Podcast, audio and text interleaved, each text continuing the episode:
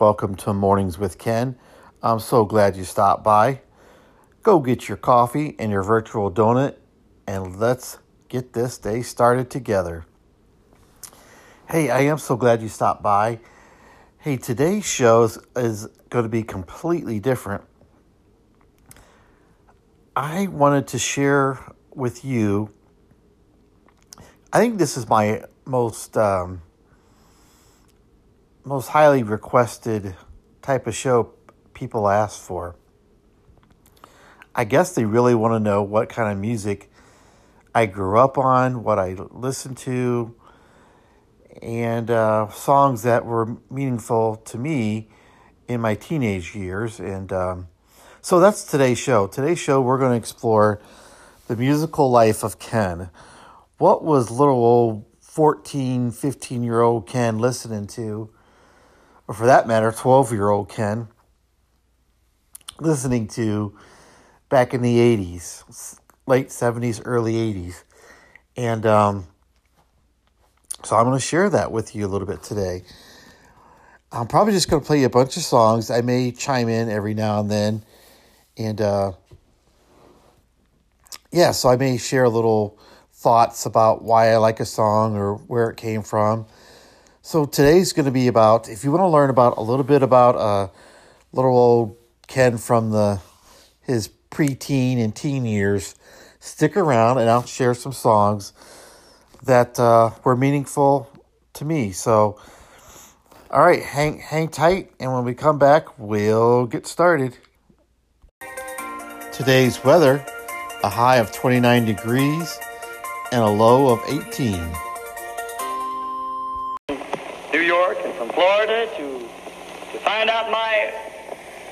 Reasons on rock and roll music and why I preach against it, and I believe with all of my heart that it is a contributing factor to our juvenile delinquency of today. I 100% believe it. Why I believe that is because I know how it feels when you sing it. I know what it does to you. And I, I know uh, the evil feeling that you feel when you sing it.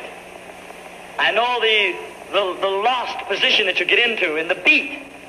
Well, uh, if you talk to the average teenager of today and you ask them what it is about rock and roll music that they like, and they'll, the first thing they'll say is the beat, the beat, the beat. Pattern is the music brought to the United States of America by the communist conspiracy to corrupt teenagers, and it's in every rock and roll number. The obscenity and vulgarity of the rock and roll music is obviously a means by which the white man and his children can be driven to the level with the nigger. It is obviously nigger music. The fact is, America in the 1950s was ill equipped to deal with the pagan worldview and sexuality that lurked beneath the surface of this new musical form. The initiation into the fires of pagan sexuality began. In an era where sex outside of marriage was almost universally viewed as wrong, even sinful, teenagers to. What was poor Ken supposed to do? The church leaders said you couldn't listen to rock and roll. Ah, those little uh, excerpts were uh, way before my time. That was 1950s, late 50s, early 60s. Um, those speaking out against the horrors of rock and roll. But uh, still, it, it lingered all the way into, as far as the church, the anti rock and roll, uh, it lingered uh, into the 70s and, and even into the 80s. And if you were uh, a, a preteen or teenager and you were going to church with mom and dad, you couldn't listen to rock and roll. It was of the devil. We were burning those rock and roll records in bonfires. But uh, what was a poor little Christian kid supposed to do? We were told we couldn't listen to Alice Cooper or Led Zeppelin or Black Sabbath, but little old Ken wanted to rock and roll. What what was I supposed to do, folks? Well, pretty soon the Christian church the Jesus music, uh, Jesus Revolution, revival. Um, soon Christian music emerged, and uh, they started playing the music um, that they grew up on, that they liked. Um, yeah, they they became Christians and believers, but they brought that music with them. So, uh, little Ken learned about this music. I'm not going to go into the history of uh, Christian music per se, but if you're a little kid, unless you lived through it, you don't really understand. But if you were a little kid back then, all you had was, you know, church music. You had quartet singing, which I'm a fan. I, I love church music, uh, gospel music. I, I'm, I'm a fan of music, period. But little Ken wanted to rock and roll. So what was he supposed to do?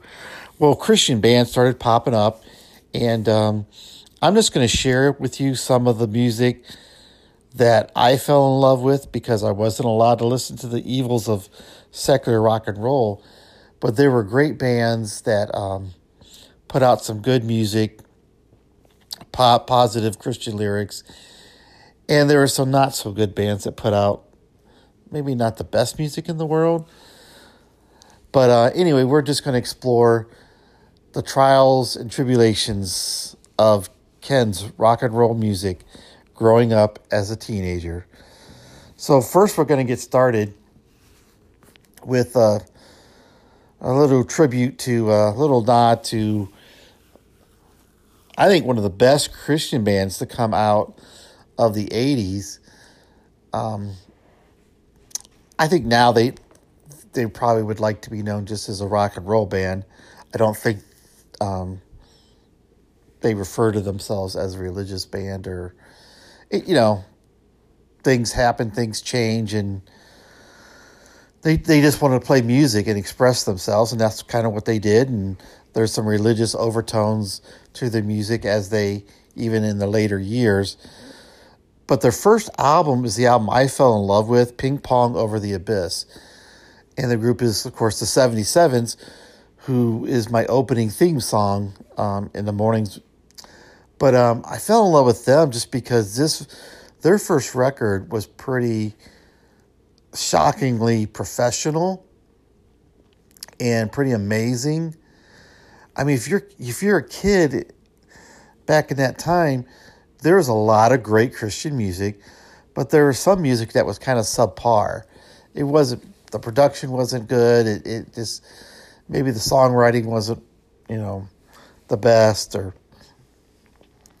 but the 77s kind of blew me away because the production quality was good. Um, they just the right time. I um, fell in love with their sound. It was kind of a mixture of rock and roll, but kind of a new a new wave edge to it. And uh, wow, there's a band that that, that should have blew up and became very successful. But um, I enjoy them. They still, um, you know, play play across the the country some when when they can. And uh, anyway, here's the 77s. This is from their album Ping Pong Over the Abyss. And it's one of my favorite tracks off of that album. Uh, just listen to like the drums on this is pretty amazing. At least to me, I'm not a musician, but the structure of the song, the way it's put together, and, and the, the drumming in the song, I find very interesting. So here you go 77's Falling Down a Hole.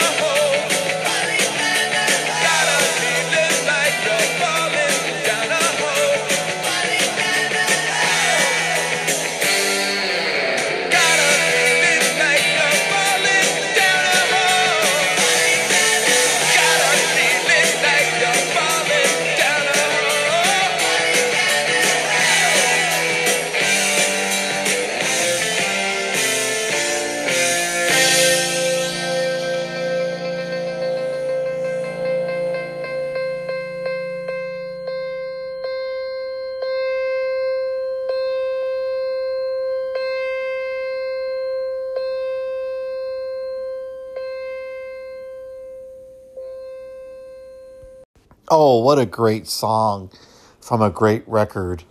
Yeah, that was the 77s uh, from their album Ping Pong Over the Abyss with the song Falling Down a Hole. And um, boy, that band grew um, musically, lyrically over the years and uh, put out um, some great music over the years. And uh, I think they're even either Mike Roe um, or the band. I think the band is putting together a hymns album. I don't know if I'm not sure if it's going to be under Mike Roe's name or if it's a full band album, but um, they are putting out a hymns album, and um, I'm really looking forward to that.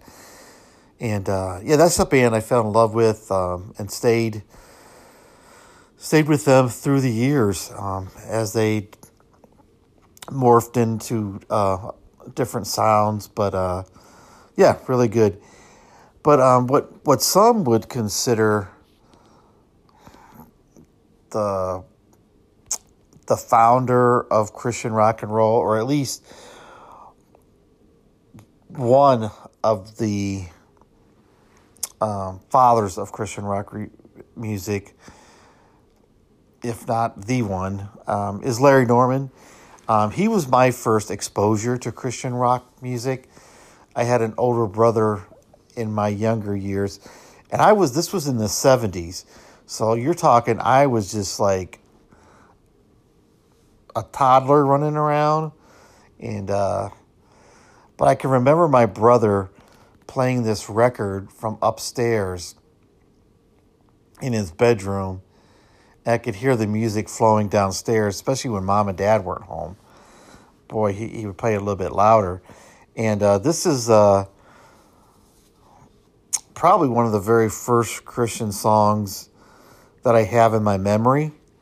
And uh, I, yeah, it's it's uh, Larry Norman just really blew me away because of the quality of the songwriting and just the fact that he wasn't afraid to speak out even lyrically what some people would uh the church didn't want to hear and uh Larry Norman was a trailblazer. I mean he's he was really uh sorry about that.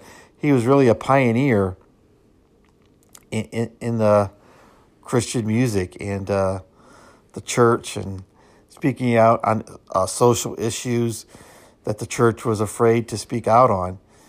And uh, so, anyway, without further ado, let's get into some Larry Norman.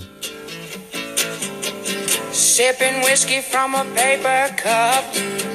You drown your sorrows till you can't stand up.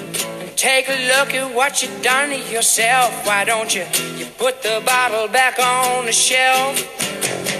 Yellow fingered from your cigarettes. Your hands are shaking while your body sweats. Why don't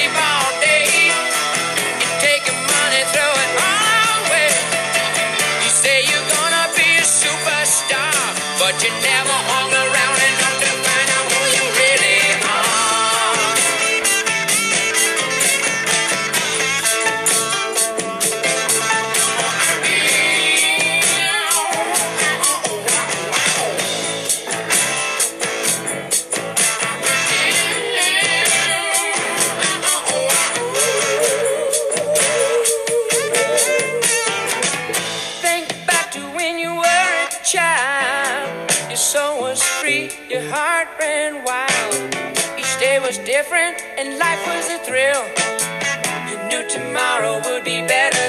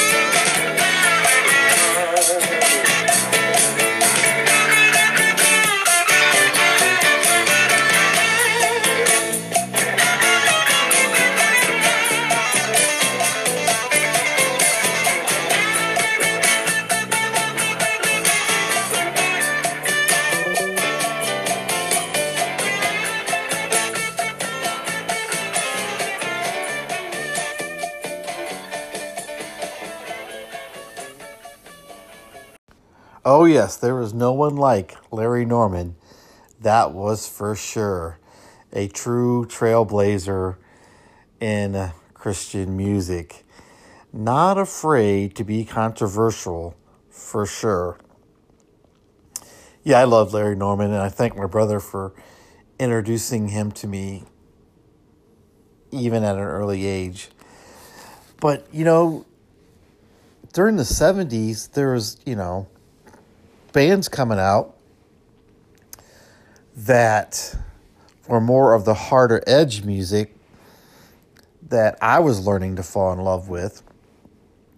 You know, you had, of course, you had your Led Zeppelin. You, I mean, you had all the bands. You had Black Sabbath. You had, oh my goodness, just UFO. You had just just a Montrose. You had a boatload of more of the harder edge uh, music. So it was great when the next band, when I dis- when discovered the next band, because when I first heard them, it was like, oh, wait, this is the music this is the Christian music I was looking forward to. This was what I was waiting on. Where has this band been? So, I, like, this band really took it, took it to another level. And, uh, yeah, th- this, this band was my go to band for many years. Um, you know, they just, like I say, they just took it to another level. And uh, I really, really enjoyed them. So I was so glad I discovered them. So let's get started with uh, here from their album Awaiting Your Reply, the song Waves Resurrection Band. Elected, and the hits just keep on coming. This is Jolly Jonah Jameson, your DJ, kicking out the jams all day, all night on WBZR. That was the Archies with Sugar Sugar. Just makes you want to cry, don't it?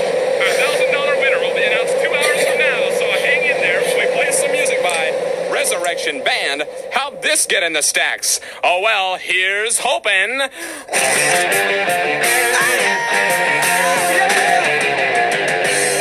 We see wave after wave of people in the street playing their songs but missing the beat.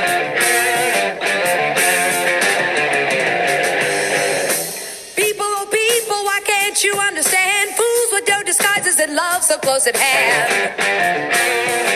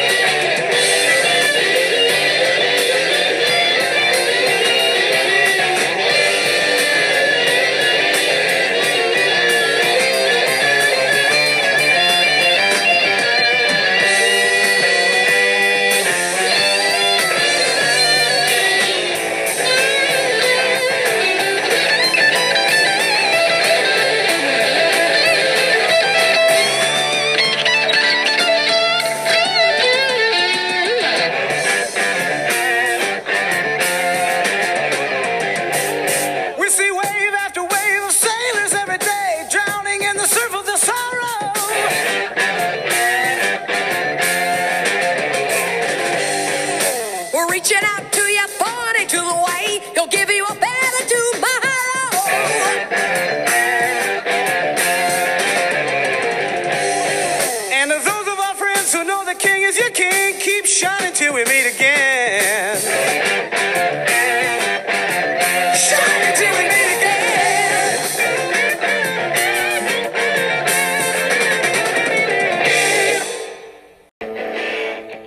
Oh I got to keep it going with a little bit of Rez. That really put me in the mood. Here's another song from the same album, Light Shine, and this is the one that really, really got got me. Great song.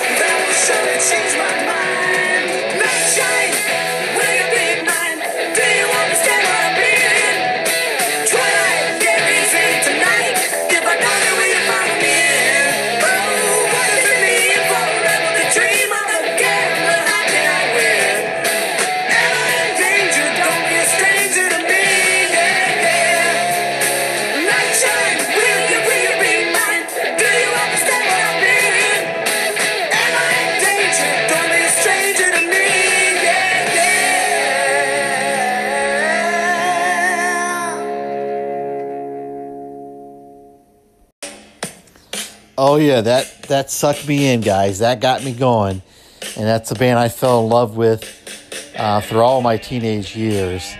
And uh, hey, I'm probably not going to spend a whole lot of time taking you through each song, but uh, I don't want to bore my listeners. But uh, just going to probably get through as many songs as I can. I can't get through everything. There's just not enough time. But uh, I'll try to move quickly. But here's another band that just blew me away. This is the from their album Warriors, Jerusalem, with the title cut Warrior. So, oh, what a what a great heavy album.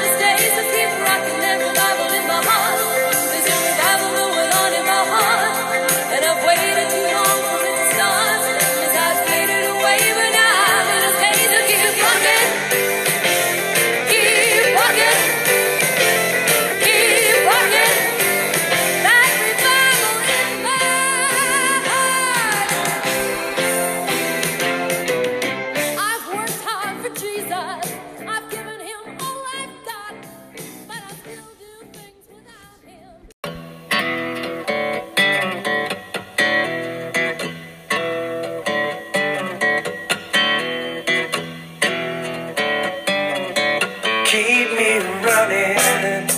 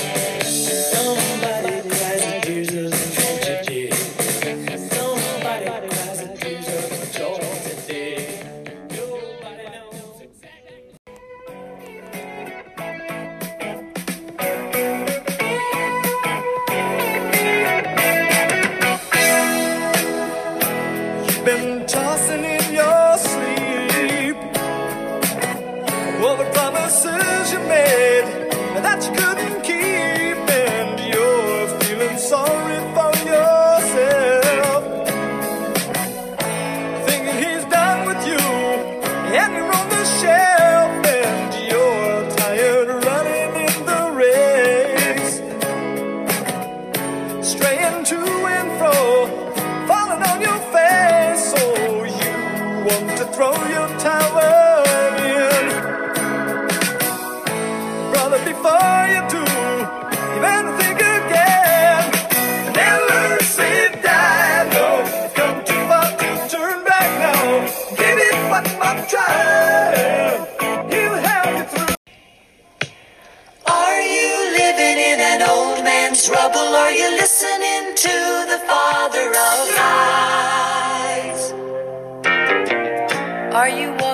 unnecessary burdens? Are you trying to take them upon yourself?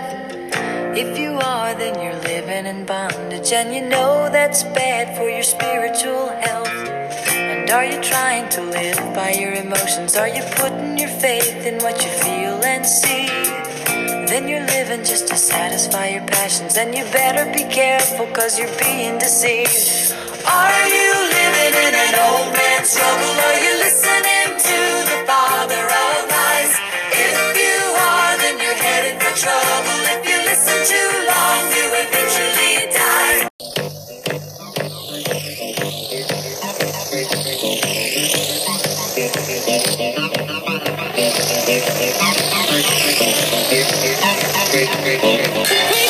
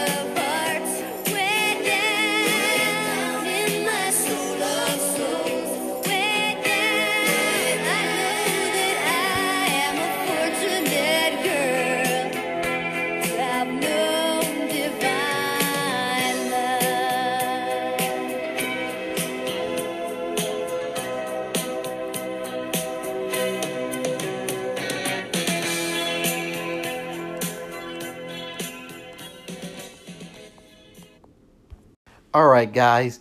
That gives you a little glimpse into the teenage uh, Ken back in the 80s.